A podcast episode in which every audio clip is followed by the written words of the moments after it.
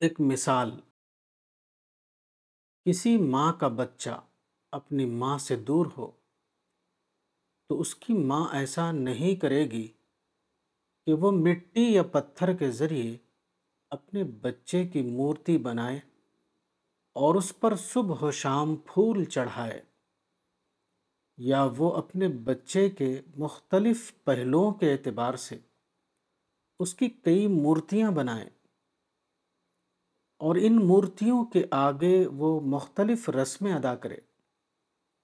اگر کوئی ماں ایسا کرے، تو اس طرح اس کو اس کے جذبات کی تسکین نہیں ملے گی۔ اپنے بچے کے ساتھ اس کا کوئی تعلق قائم نہیں ہوگا۔ اگر کوئی ماں ایسا کرے، تو اس کے لیے اپنے بچے سے تعلق محض ایک ظاہر داری کی رسم بن جائے گی۔ اس طرح کی ظاہر دارانہ رسوم کسی بھی درجے میں ماں اور بچے کے درمیان لطیف تعلق کا بدل نہیں بن سکتی۔ یہی وجہ ہے کہ کبھی کسی ماں نے ایسا نہیں کیا۔ ماں اپنے دور کے بیٹے سے ہمیشہ تصوراتی تعلق قائم کرتی ہے۔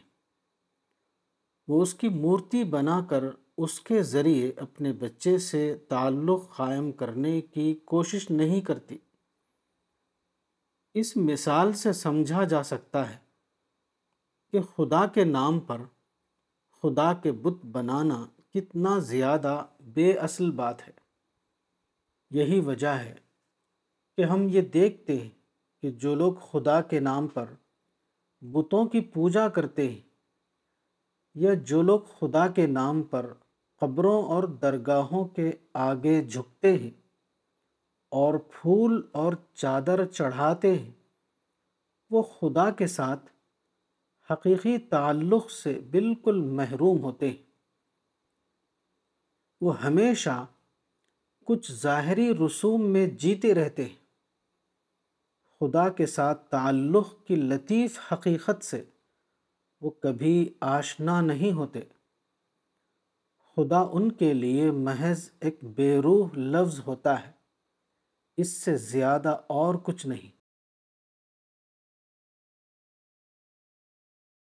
کتاب اسماء حسنہ مولانا وحید الدین خان، صفحہ نمبر نو۔